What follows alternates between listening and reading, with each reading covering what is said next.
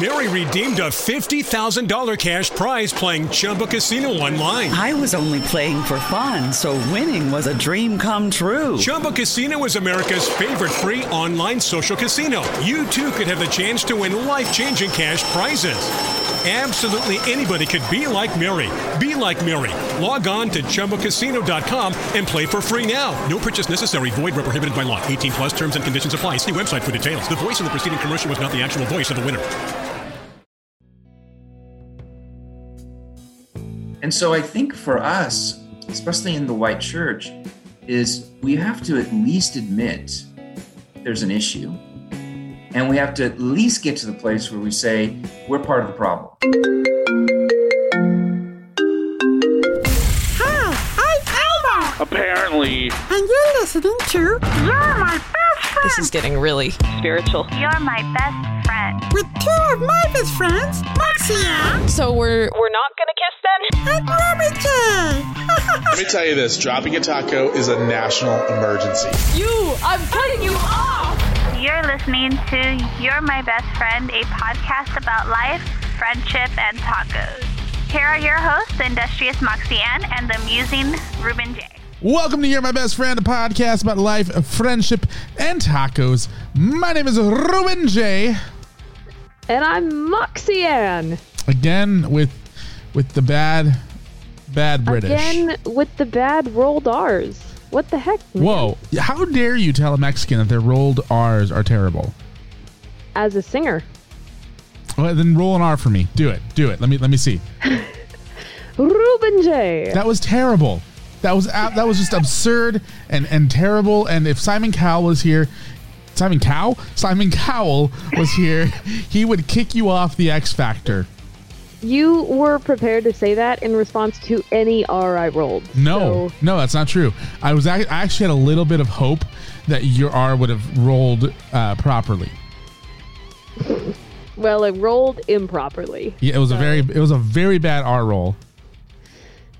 And how about an I roll? Well, half the people who are listening to this won't be able to see it, so that works for me. Well, insert roll dice here, folks. I don't like you. I don't like you either. You have a lot of sass right now, and I don't know how to feel about it. It's all for you, my friend. All for you. So, we are here. It is another episode of You Are My Best Friend, and we are... Do you know what episode it is? Did you have to interrupt me in the middle of a sentence? I did, actually, yeah. Yeah, I did. Do you know what episode it is? I do know what episode it is. Do you want to say it or should I? All right. We are on episode numero 47. Wow. That was all bad. Okay. Now you can keep talking. Hello. My name is Moxie Ann, and I am one of the hosts of You're My Best Friend. It's a podcast about life, friendship, and tacos. And this is episode Numero 47. Muchos gracias. Oh, honey. No. Don't call me Shirley. If you want to do it like that, it's like, hello, welcome to You're My Best Friend. My name is Moxie Ann, and this is a podcast about life, friendship, and tacos. We are on episode this week. I think we're on season number 4, and this week's episode... Because it's July. This week's episode is. Episode All right, I'm muting you. You just got muted. Because that was a terrible Valley Girl, and B just a bad impression of yourself. Well, I like how we are 3 minutes into this podcast and we've instantly started fighting. Guns out. Well, this is a great episode. We had a lot of fun recording what you guys are going to be hearing in a little bit, but Moxie, we don't have much time because this interview went long, so we shouldn't spend too much time.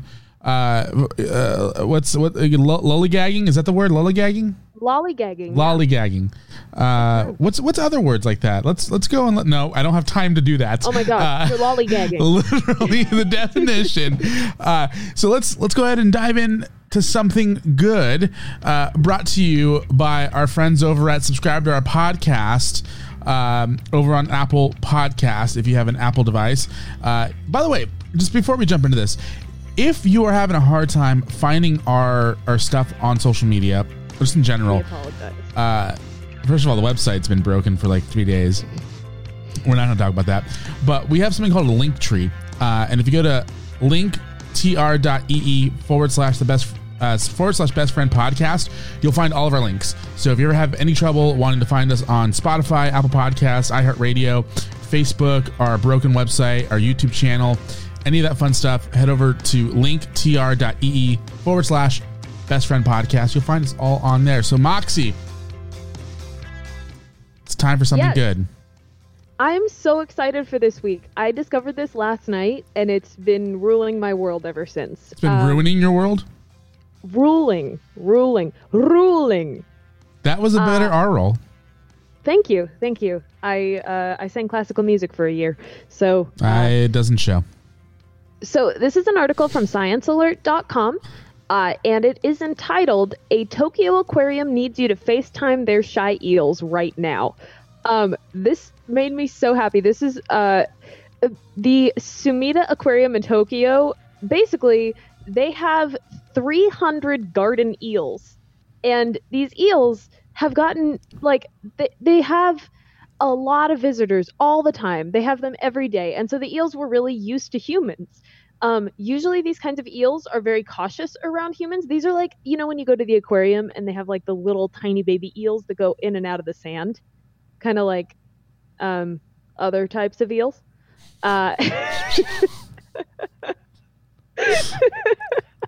Reuben hates me right now, but even he's laughing. No, I don't hate you. I just laugh that you're just like, you know how like there's eels that like just go in and out of the sand, like other eels. It's like you know how like there's like cheeseburgers, you know, like other hamburgers with cheese. Okay, but this aquarium closed down in March, and they're calling them their keepers. They're like tenders. Have noticed that they're hiding when people approach because they're like forgetting that humans exist. So this aquarium's solution was to set up 5 big tablets along the glass front of the aquarium so that people can FaceTime the eels.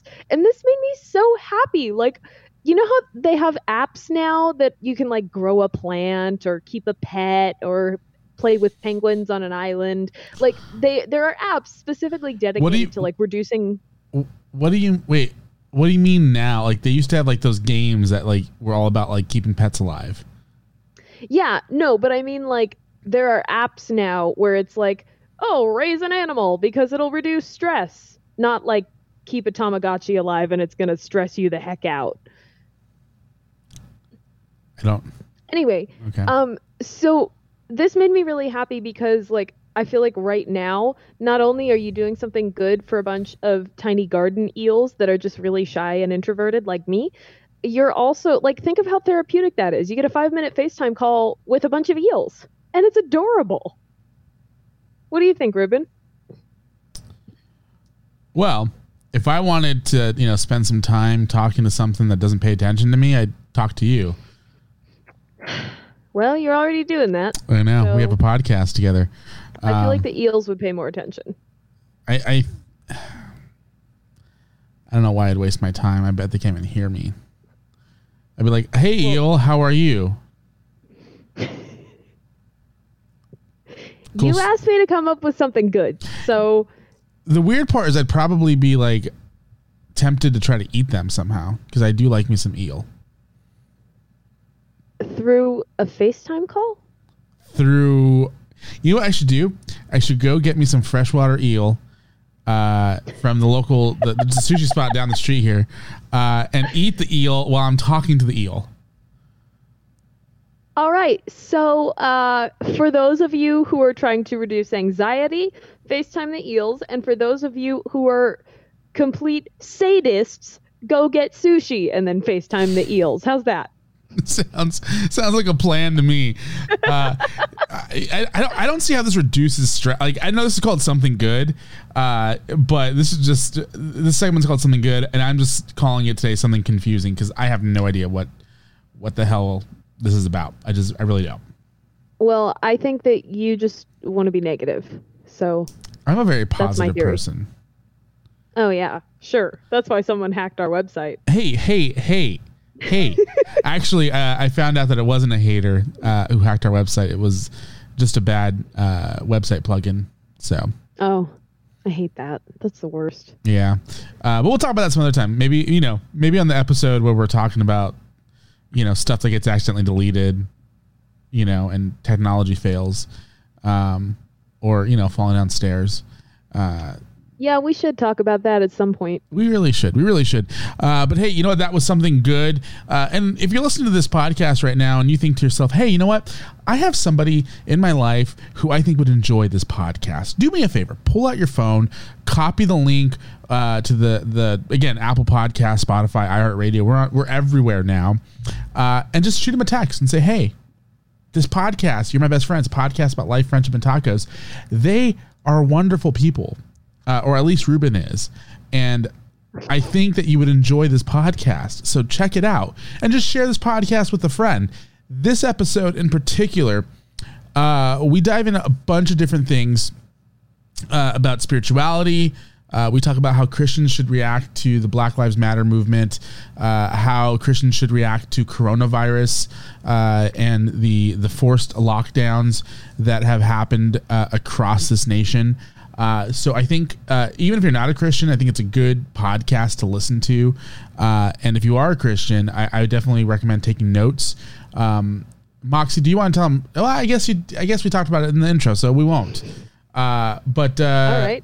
Just cut down on my talking time. Why don't you? Well, I mean, you don't really like talking all that much. Yeah, that's kind of true. I mean, okay, in reality, you're like the worst person to start a podcast with because it's like I have to like pull words out of your mouth. Really? Do you still do that? I feel like you don't anymore. Pull words out of your mouth? Yeah, I feel like I talk too much. No, you still don't talk enough. Oh, well, fine. Be that way. I think we're lollygagging, but I think the problem is you use really big words, and so you think that's you talking a lot. You're just using complicated words. From the man who just said lollygagging. Wow. Okay. All right, so we're going to go to commercial break, and when we come back, Ted Cruz. Interview with Todd Rettberg. Ted Cruz. Todd Rettberg. Same thing. Ted Cruz. Cruz. Ship. Coronavirus. All right, we'll be back. We'll be right back.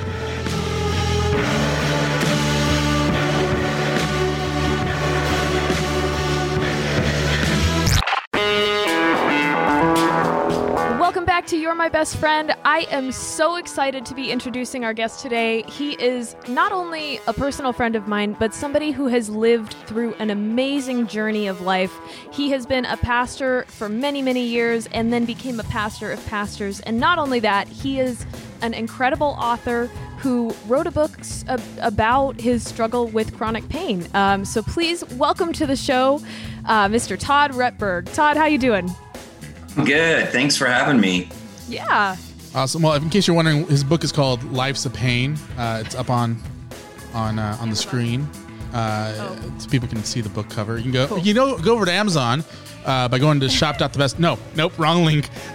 Thebestfriendshow.com/Amazon. Oh, yeah, this is great. Amazon, and click on the Amazon link. We'll probably even put that book in the description down below.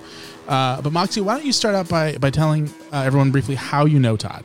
Yeah, so Todd and I actually have gone to the same church for a few years, right? Yeah. I don't know how to explain this. I don't know. So Moxie, I don't know. Then she gets mad at me because I didn't let her talk.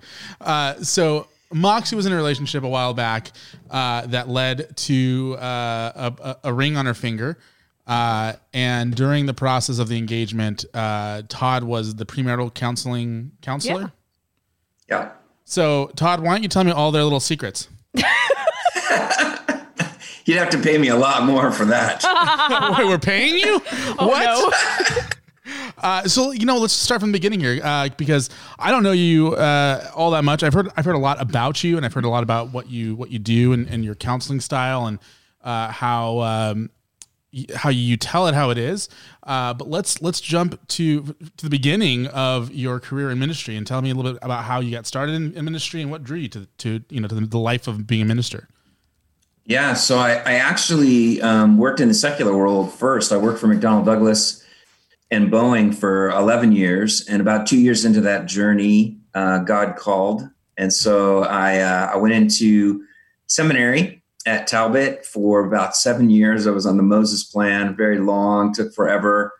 And then I got out and I pastored a church in Upland called Sierra Vista Community Church for 15 years. And great experience, kind of got burnt out, to be honest, and had a really rough kind of last year and kind of a rough leave, and wasn't really sure if I even wanted to do ministry again. And then God led me to this great ministry I'm doing now called Standing Stone.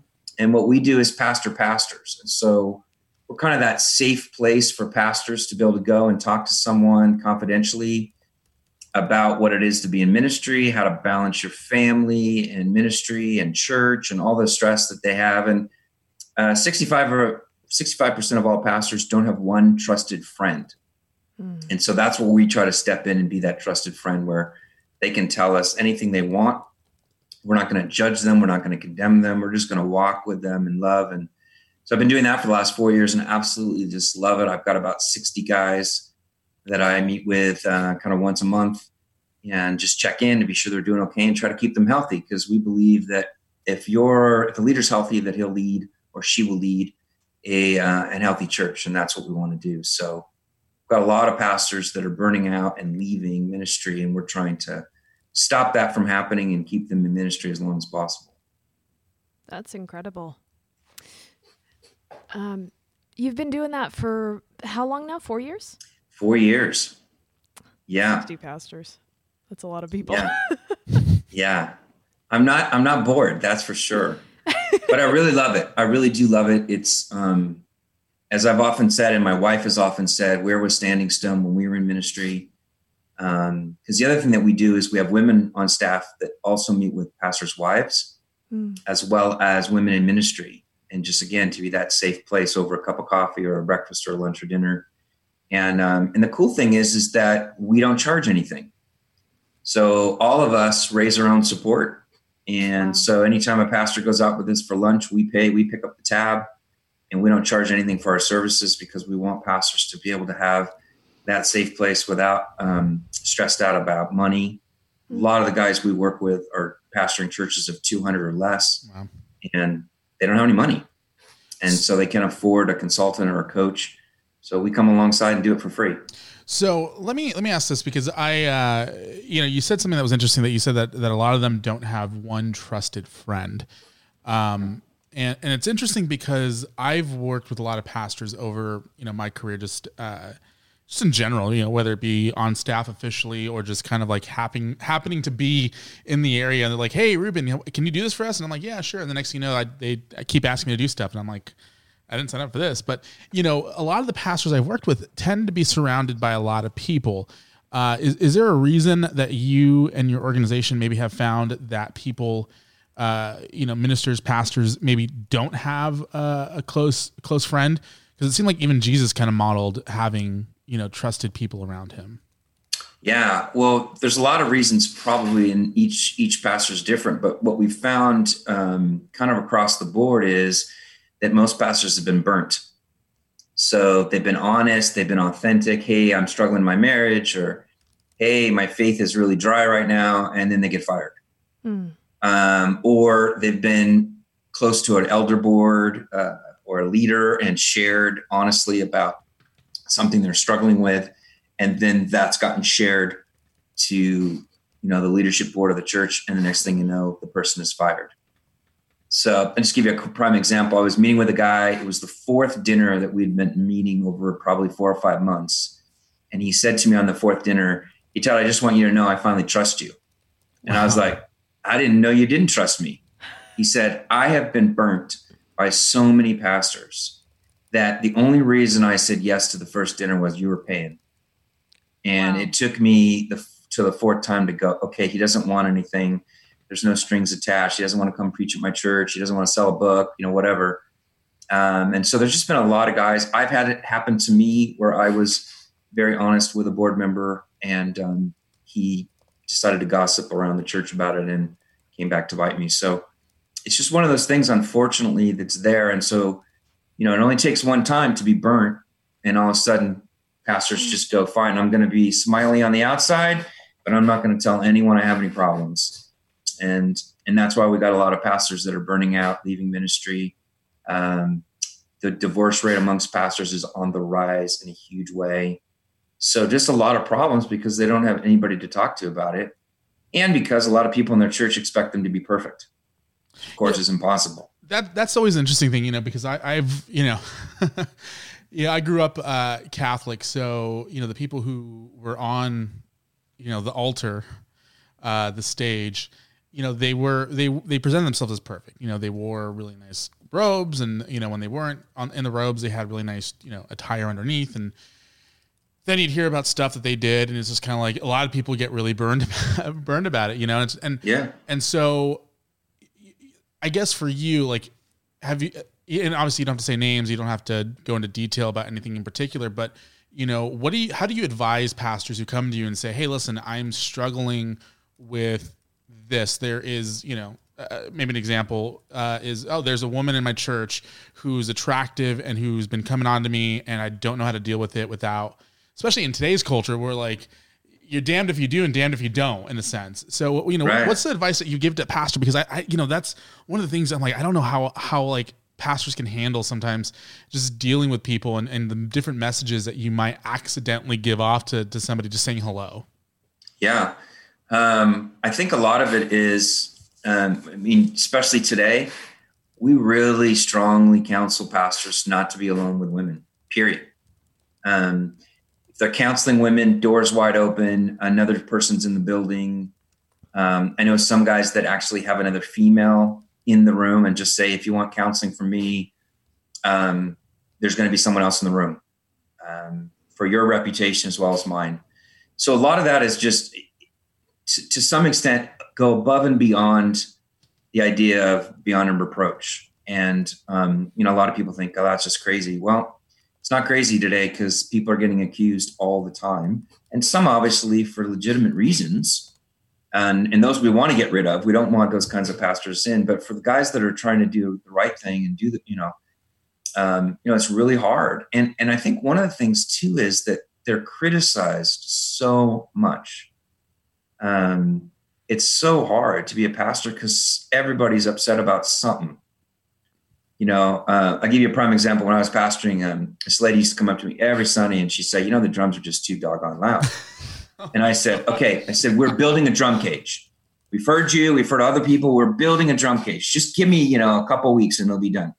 So first Sunday, drum cage, beautiful, all enclosed, with a door and the whole thing. And she comes out to me after church. She goes, I can't hear the drums now. And I was like, I'm going to kill you right now and make it look like an accident. He will really murder.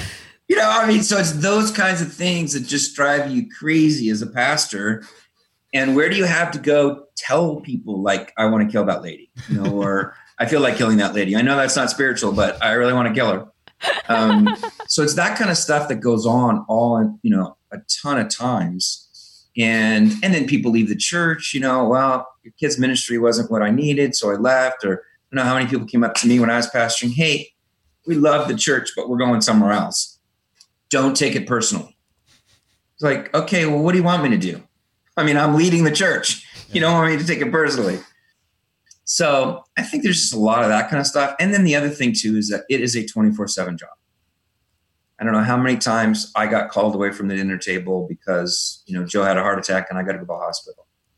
or there's some crisis. I can remember going to a mental institution in the middle of the night from a granddaughter that was having problems. So just those kinds of things where, you know, it's just so hard to keep a balanced life with your wife and your children. And then you've got this thing and everyone's like, well, you're working for God, so you just always got to be on call. Well, not really. I mean, it's a job. I know it's a ministry. I know it's an important ministry. I believe in it. I believe in the church, but I do have to have a life outside of the church. And I don't think most people expect a pastor to have a life. They just expect them to be on call. Yeah. And I think a lot of people forget too. It's like you have a wife, you probably have kids. You probably at some point in your ministry, or maybe even still do, have your parents around and like other relationships that are close to you that you still have to pour into and be poured into yourself. And it's like, you know, so I worked for a church for a while where, and we'll probably have this guy on the show at some point, where he absolutely 100% refused to answer emails.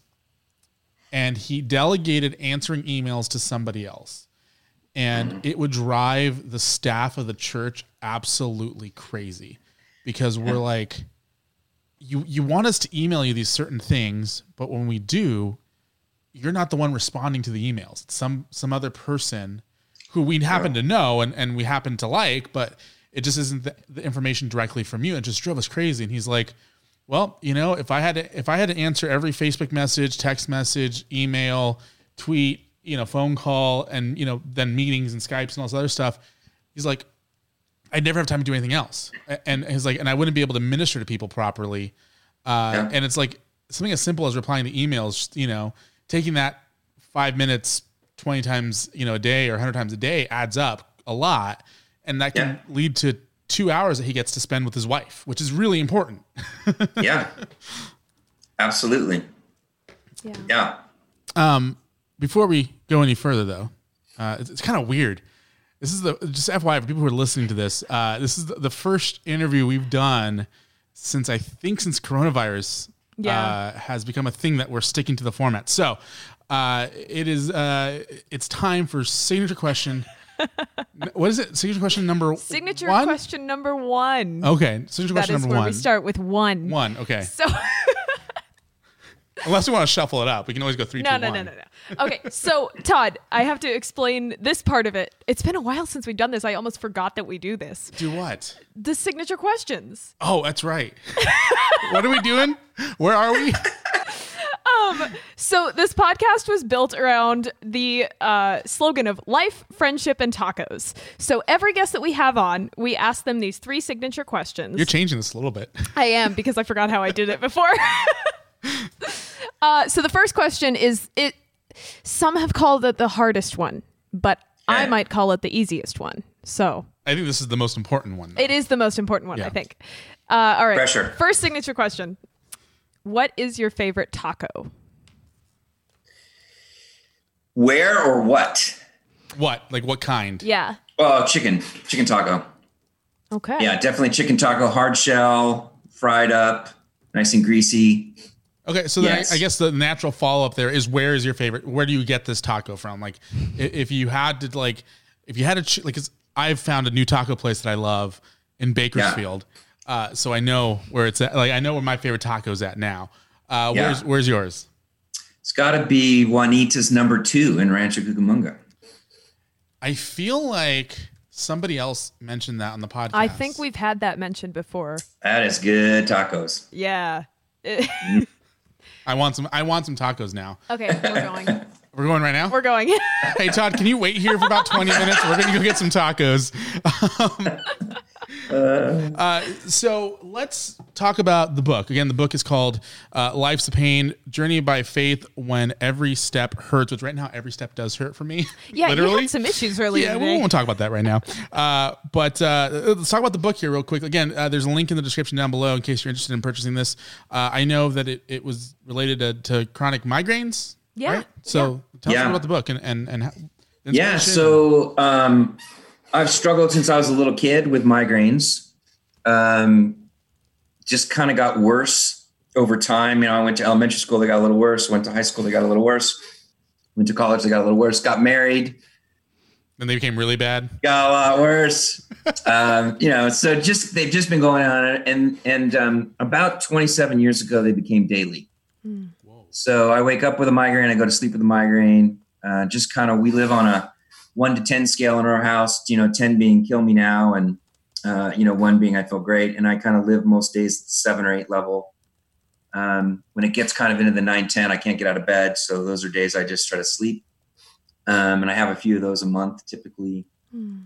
So I got to the place where, and I don't know where I got this, but when I got into ministry, for some reason I thought, oh, God's just going to heal me. I mean, he doesn't want a pastor that's suffering all the time. He wants me to feel good and, be able to do my job. And they actually got worse. And so in about 2010, I was at a pastor's conference and they had this time where you could have time with a sage. So it was an old guy, some old guys that have been Christians for 60 plus years. And I got a guy named Calvin Miller. Now, Calvin Miller has since passed away, but Calvin Miller wrote 40 or 50 Christian books, very well-known author back in the 60s and 70s and 80s. And I kind of threw up on him for 25 minutes, telling him I was mad at God. I was done. If this is how he treats his servants, I don't want anything to do with it. And Calvin said, I think you should write this. This is a book. Now, I'd never wanted to be an author, never thought I'd be an author, didn't try to be an author.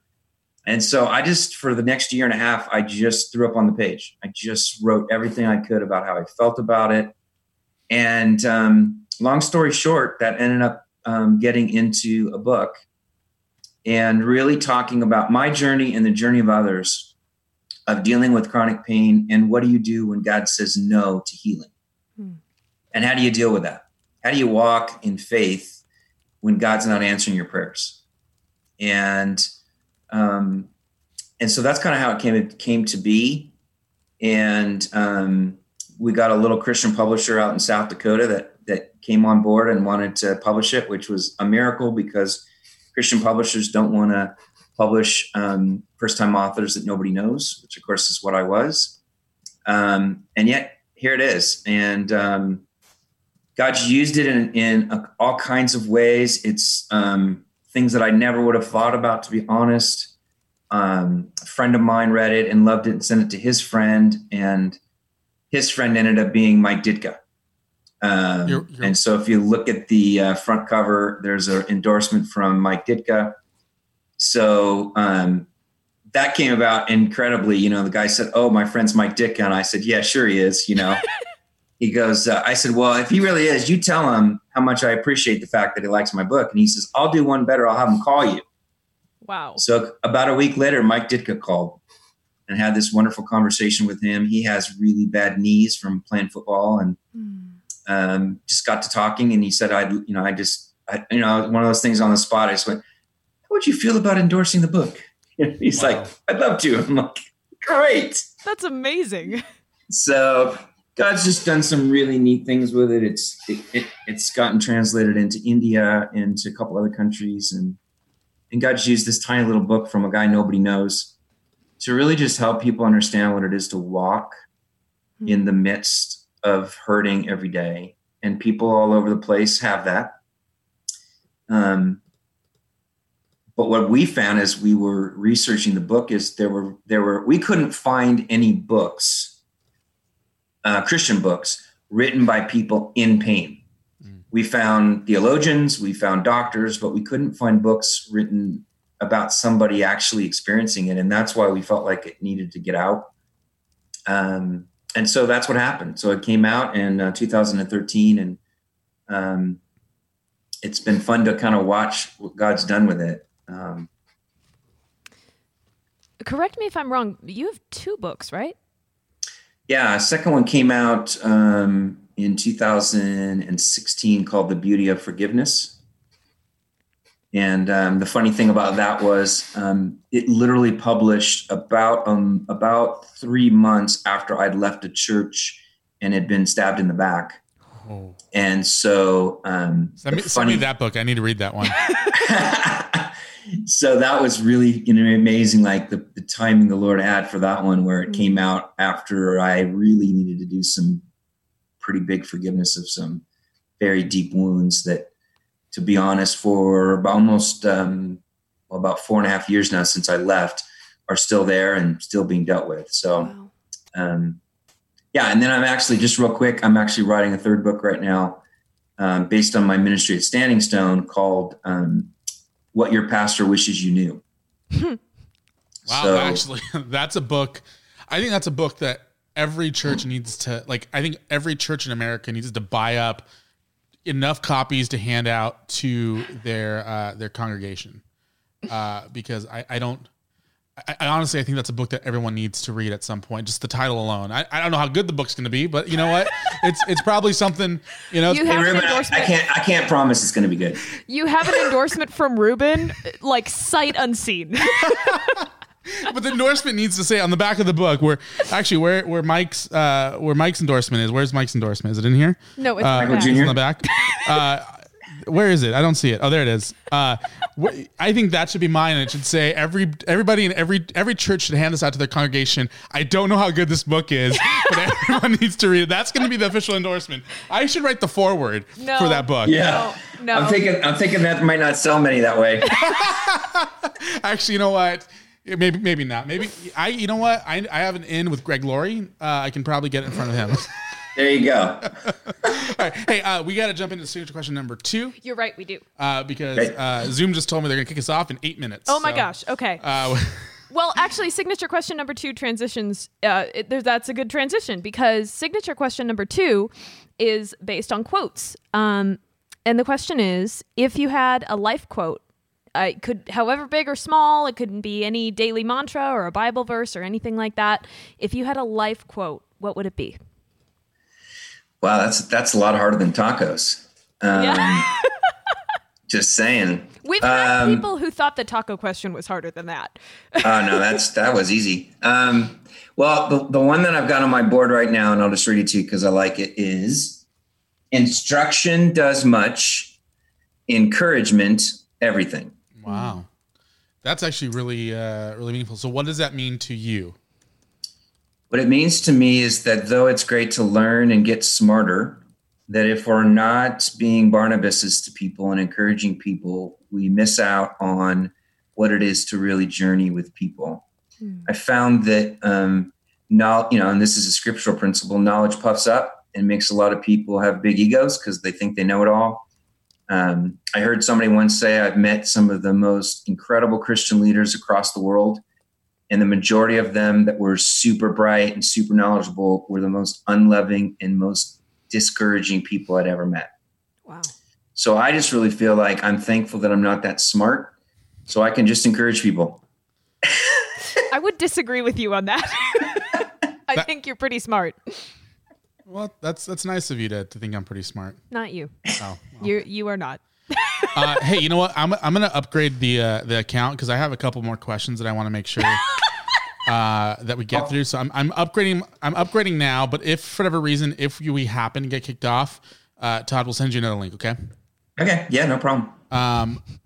So let's jump into signature question number 3. Okay. This is how professional and prepared we are. Yeah. Todd. I know Todd got that from our communication before. So.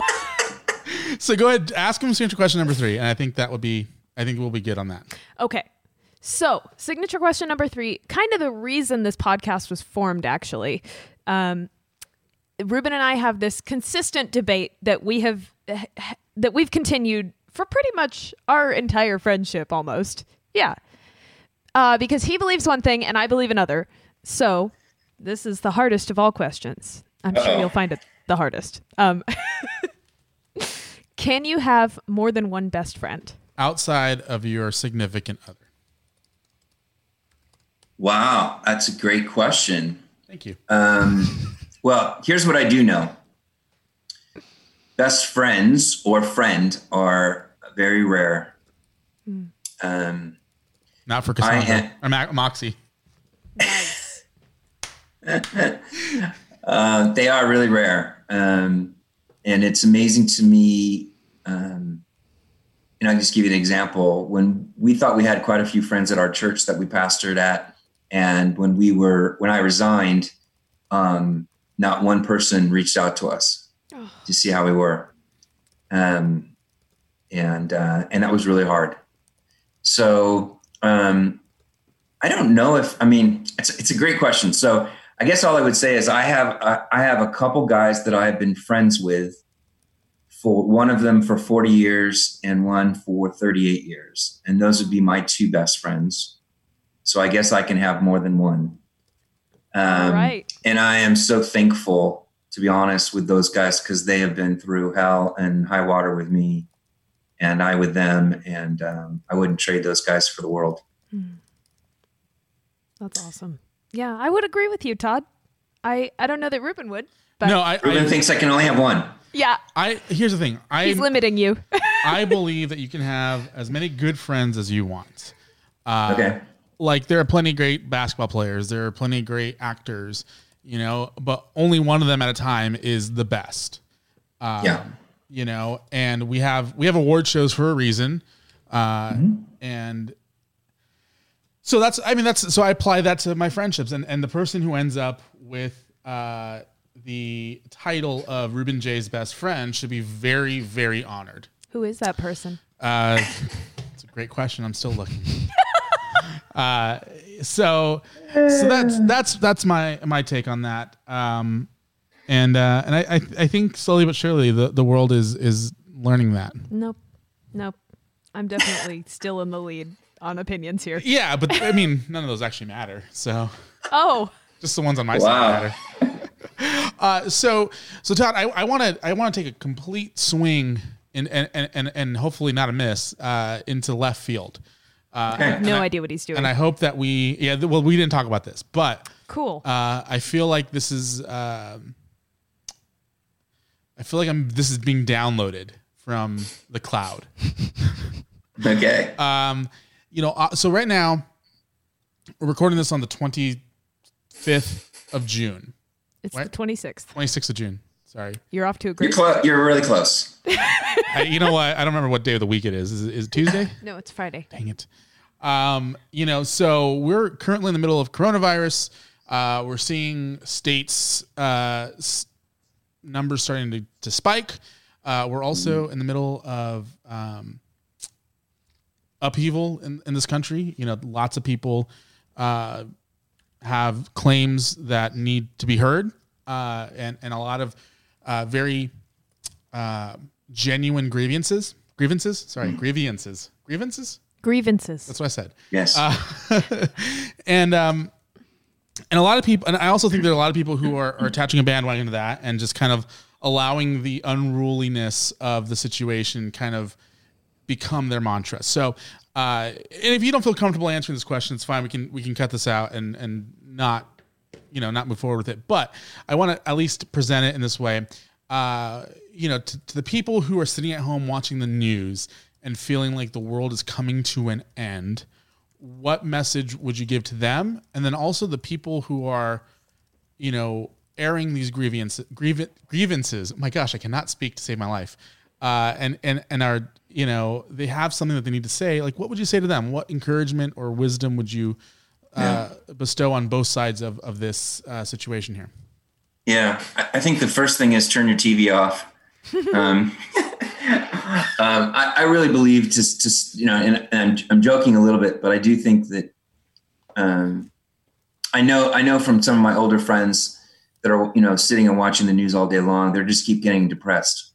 Because it's, you know, it just isn't any good news. I don't think there's been a lot of good news for a while, but I think to some extent we have to take all of this with, here's our reality, right? I like the explanation of the coronavirus is this kind of fog of war idea.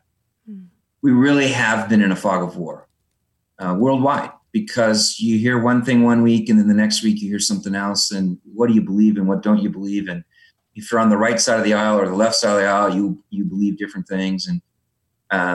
And I do think that people are struggling with this. But if I'm talking to Christians at home, I would just say this, somehow, and in both issues, by the way, with civil unrest and the coronavirus, is somehow you've got to get out of your political mind for a minute and understand these are human beings.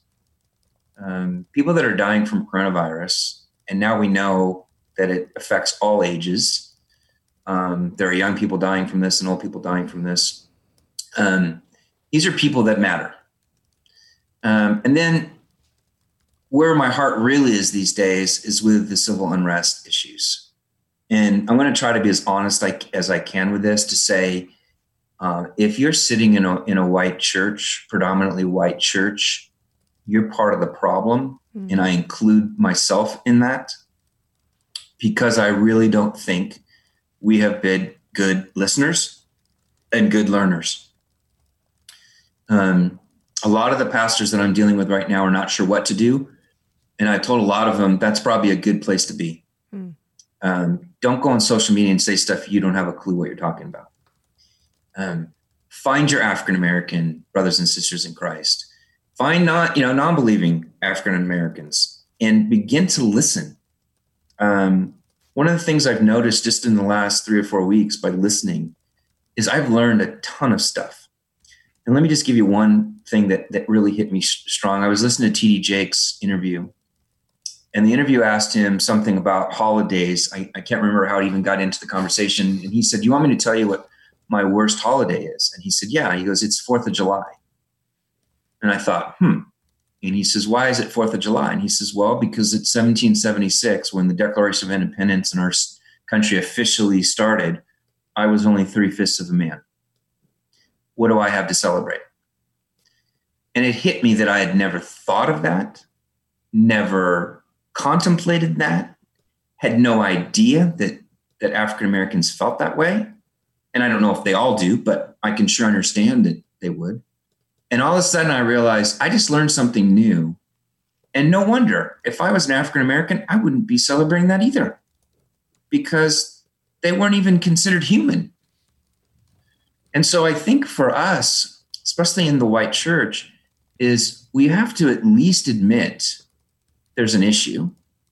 And we have to at least get to the place where we say we're part of the problem. Now, you may not think you're a racist. You may not think you would ever do anything that is seen terribly, but silence and indifference is just as bad in my mind, especially as you think about it as with our African-American brothers and sisters in Christ, where if they're hurting, we should be hurting. If they're angry, we should be angry. Why is it? Martin Luther King used to say the most segregated hour of the week is 10 o'clock on Sunday mornings. That's disgusting to me. Is why have we done that?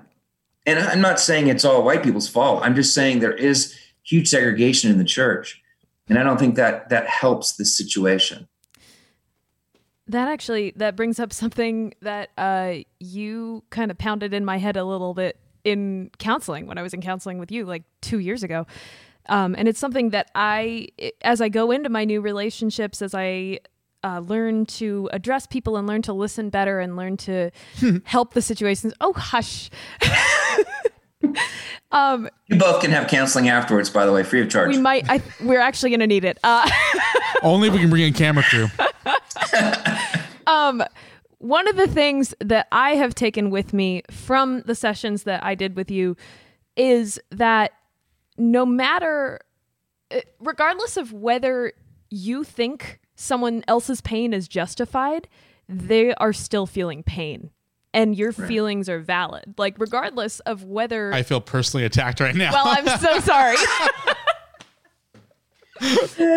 And as you said all of that came back to me, and I remembered how I had to rewire my brain to feel that way about somebody that I loved. And now I'm going to take that into consideration as I look at these situations, as I remember, like, just because I may not feel, or somebody else may not feel, or anyone may not feel like this is all justified, the pain is very real and it's very justified. Yeah. And I think it's part of, you and I talked about this before, Moxie, which is you can't tell someone to unfeel. Mm. And I know, just being honest, early on in my marriage, if I thought my wife was being silly with her emotions or overreacting, I would tell her to knock it off. That didn't work well. I just want to tell you that. We have been married 30 years now, so I've gotten better. But the point being is that if she feels scared or she feels angry or she feels fill in the blank, I need to at least be open to understand what she feels, even if I don't feel the same way. Because the fact that she's feeling it and the fact that we are one based on the scriptures, I need to care about that. Well, what's the difference about that in the church? Mm. Right? Chinese Christians, Hispanic Christians, African, go across the board. If they're in distress over something, that should matter to me. And if I'm honest, it hasn't. It hasn't moved me to action. It hasn't moved me to learn more. It hasn't moved me to do anything to help.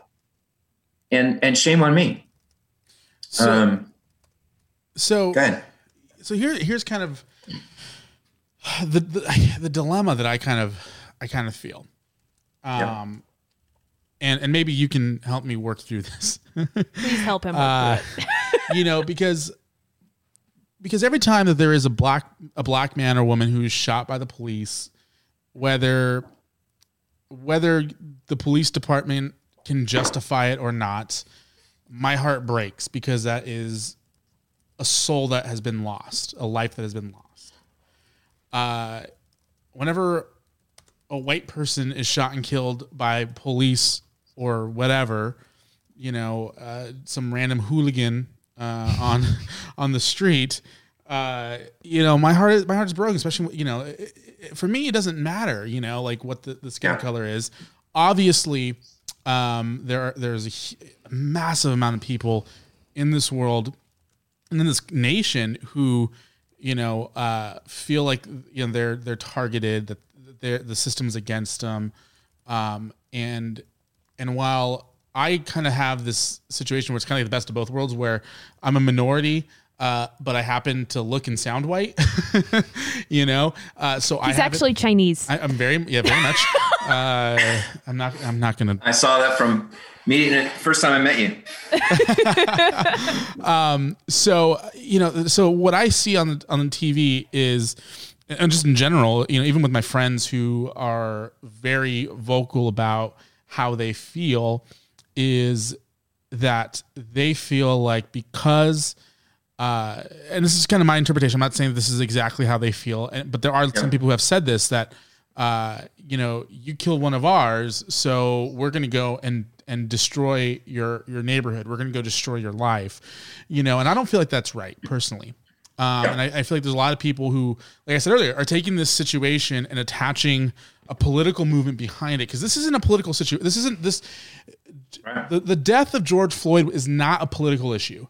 It's a spiritual, moral, human problem that both the right, the left, and anyone in between, we should all be on board and say it was not right. But I also believe that we should also, right, left, center, should also think that it's not right for you to go and destroy people's businesses, destroy people's property, kill people who, oppose you. So with that, like, how do I take, that feeling and turn that into, okay, let me listen to what you have to say about everything else as well? Because sometimes for me personally, and it's me being honest, I sometimes can't overlook the fact that there have been people who have, people who are also black and have been killed during the Black Lives Matter, the BLM protests and riots. And for me, it's like, you guys are kind of being counterproductive. So how, maybe this doesn't make the air. I don't know. We'll find out. No, I think it's, I think it's a great question. And I think the hard part, Ruben, is this: because we're in such a political polarization in our culture today, where no one seems to want to cross the aisle and handshake and even come to compromise on anything. So everything's a political movement. So this automatically became political. Here's what I would say again, is if I can take my politics and put them to the side for a moment and understand what a young black male lives with, I think I'm getting somewhere. Mm-hmm. Now, nobody in their right mind thinks looting, burning buildings is right or is a good thing. I think the problem is that the idea of Black Lives Matter, even though the maybe some of the heads of it and other people that are getting involved in it are trying to just destroy things, the message is the important part. And I think it's more than just do African-Americans get shot by, do unarmed African-Americans get shot by police more? Because actually statistics show the more white. I don't think that's the issue.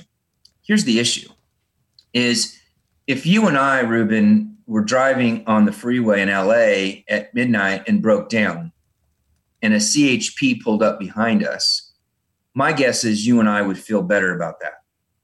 We would relax. Yeah, I'd agree with that. We would feel like, here comes our hero. That's not how an African-American feels in the middle of the night when a cop shows up. So let me give you an example of that. I have a pastor friend. We'll call him George, not his real name. And I had lunch with him a couple weeks ago, and I was just asking him, like, how is this going for you? And he says, it's been really rough. And I said, could you just share like what it's been like? And he said, well, here, I'll give you a prime example. 6 months ago, I'm driving with my wife, and his wife is white, and I get pulled over for no reason. I put my window down. The cop comes. He doesn't address me at all. He looks right across from me and right into the passenger seat and asks my wife, ma'am, are you okay? Wow. And she's like, what are you talking about? She's like, I'm just checking to be you're okay. She says, of course I'm okay. This is my husband. He was pulled over because there was a white woman in his passenger seat. He didn't get a ticket. He didn't get anything. He was off he went. That to me is the issue is why in the world would he get pulled over? He didn't do anything wrong. And that's the kind of thing that happens over and over and over again. And I think that's more of the issue than the police shootings, as horrible as those are, that it's much more the fear that, and he explained this to me, and I didn't know this. Maybe you guys have heard of this. He said, have you ever heard of the talk? Mm-hmm. And I'm like, no, I've never heard of the talk. He says, well, this is what my mom sat me down with, and this is what every African-American parent sits them down with. If you get pulled over, you have one goal. That's to get home safe. Your hands go on the steering wheel, your window goes down, and you say, yes, sir, no, sir, and you do whatever they say. That's not how I'd never had heard that talk. My talk was be sure you're home before the curfew. So I think the fear that African-American young men specifically and their mothers, because a lot of them and fathers that are waiting at home wondering, is my son going to get home safe? That's a real issue. And I think that's where the rubber meets the road for this. So if I can get rid of the politics and I can get rid of the crazy looting and everything and get down to the issue of how does that change? And how do I have a role in changing that? I think to me, that's where we start. And at least as we relate it to the church, I have a role in the church to be able to be sure my brothers and sisters that don't look like me, come from a different background than me, that either have a different language or different skin color, that I care about them just as much as I care about my white people that walk into the church. And let's be honest, history in the United States doesn't show that. Yeah, it's a tough thing that honestly that's going on right now because, we have documents in our country that say all men are created equal by the thing. Yeah. The thing. The thing. Nice Joe Biden reference. Thanks. I think I still have that. No, never mind. I don't. But for a big portion of our history, that hasn't been true. And it's a black guy in America. Well, it's actions speak louder than words, yeah. Especially in the case of America's history. Yeah, absolutely. Can I just say one more thing on that because I think it's important? Oh, absolutely, yeah. Go for it. Which is this: our problem today is it seems like you have to be on one side or the other. Yeah. So if I say Black Lives Matter, then people say, "Oh, you don't care about cops." Or if I say blue lives matter, then you don't care about blacks. Why can't I care about both?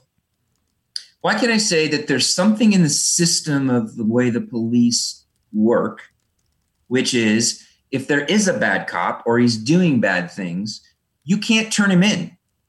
If you turn him in, your career's over. I'm a police chaplain here in Upland, and I've sat with cops in cars, and they've told me, you can never turn your back on a police officer or turn them in because your career's over.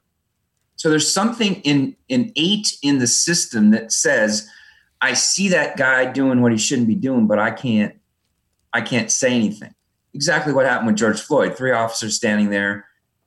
They were trainees. They were guys that were brand new on the job.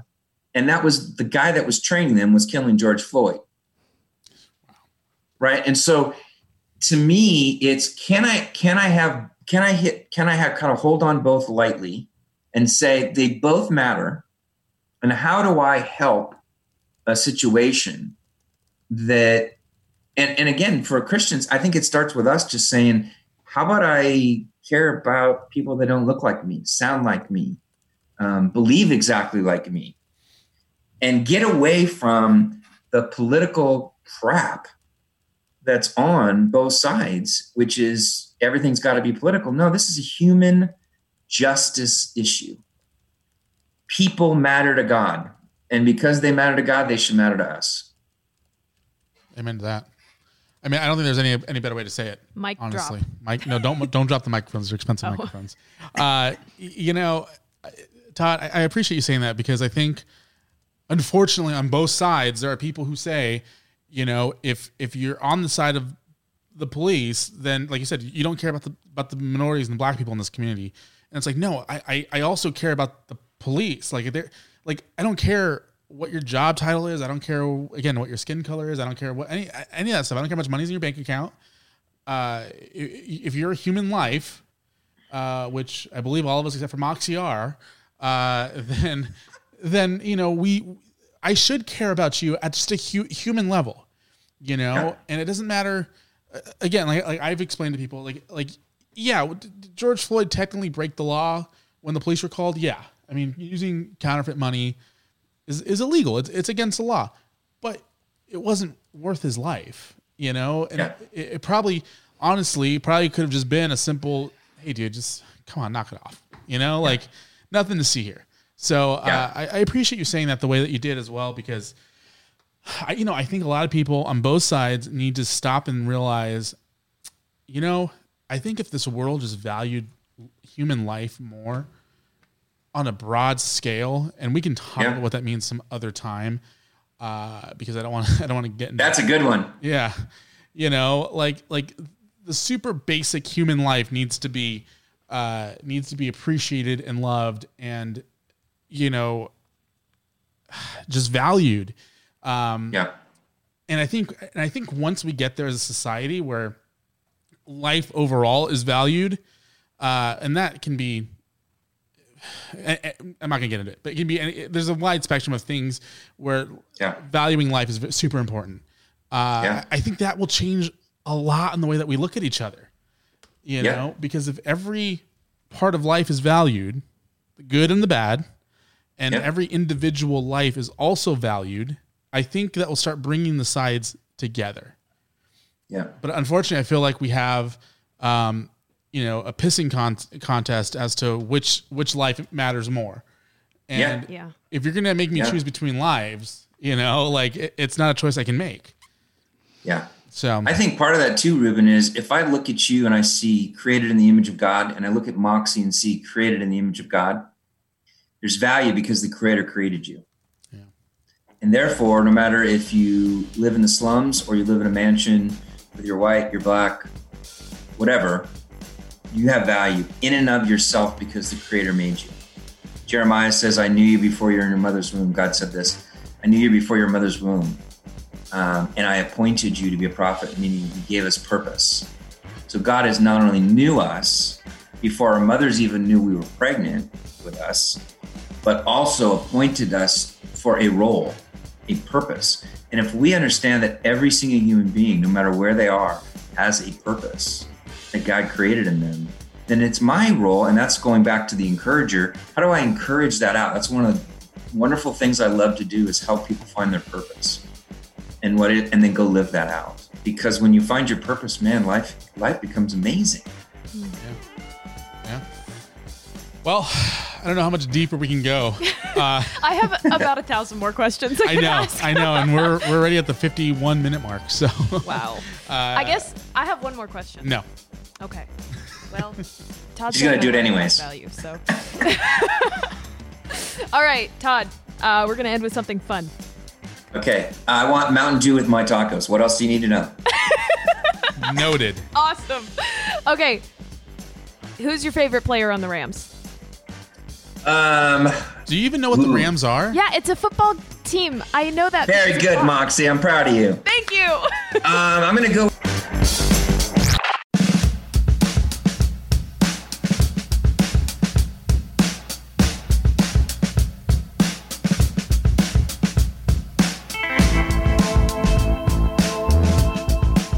We are back. That was our conversation with Senator Ted Cruz. No, not even. First of all, he didn't announce he was running for the presidency this year, unlike other people currently. So that was Todd Rettberg. I really liked that. Todd has been one of my favorite people for a long time. He's been one of my favorite pastors for a long time. Ruben, what was your favorite part of that interview? Cool. Okay. My favorite part of that interview was that we talked about stuff, and it was a great conversation. No, but in reality, I really enjoyed that conversation. Here's what I liked. I liked that he was willing to discuss things that most pastors shy away from. He wasn't afraid to say what he truly believed in regards to some of the questions I asked. And I asked him some serious stuff. And I think you asked him a question or two as well that were outside of the signature questions. So, that was what I liked. That's what I enjoyed about this week's episode with Ted Cruz.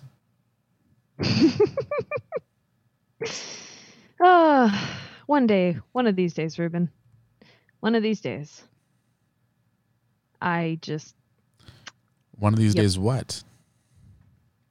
You're gonna do things. And stuff. Are you having a stroke? No. Is your concussion acting up? Okay, well, first of all, we're not even in the same room. So if I smelt burnt toast. If I smelt burnt toast. I think I am having a stroke. Please call 911. No. All right, cool. So we will be back in about 7 days with another episode of You're My Best Friend. Again, if you enjoyed this episode for whatever reasons, share it on your social media, share it with your friends, share it with somebody who might enjoy this. Share it with your pastor. If you have a pastor. If your pastor doesn't have a pastor that pastors them, then they should call Ted Cruz. No, but okay. All right, cool. Well, I have nothing else to talk about. Do you have anything else you want to talk about? Unless you want to talk about eels again, no. No. All right, then I think that's it for us. No, I do want to end on this quick note. If you are 18 years old and... If you are of 18 years or older, call this number, 888. I don't know. Why do you interrupt me with stuff that's not funny? Because you keep telling me to interrupt you more, and I'm trying my best. Okay. If you're 18 years old and you are registered, and you're not registered to vote, but you are legally able to vote, go register to vote. This election is the most important election probably in modern American history. So I'm not going to tell you who to vote for, but you should go vote on November 3rd. seriously, go vote. I don't care who you're voting for. Just exercise your civic right. If there's anything that we've been learning recently, it's that your voice matters. And what better way to have your voice heard than in a way that we all get to exercise? Like, we all get to be equal. We all get one vote. We all get one say. And we get a say in something that actually matters. My parents have always said, like, you know, my parents follow politics a lot. They're not really big sports people, but they say, you know, why would I follow a sport team, a football team? Like, at the end of the day, my dad used to say Kobe, at the end of the day, if the Lakers lose, I'm going to be sad, but like, I'm going to move on with my life. But at the end of the day, you know, your guy wins or loses. It doesn't affect your life. But in politics, your guy wins or loses. That directly affects pretty much every area of your life in some small subliminal way, whether you see it or not. This is not a year to not be into politics or something like that. Like, this is a year to get educated, get informed, and go vote. And I could not agree with my co-host more. And if you don't vote, find yourself on a boat somewhere near the factory that makes all the coats. And make sure that boat floats.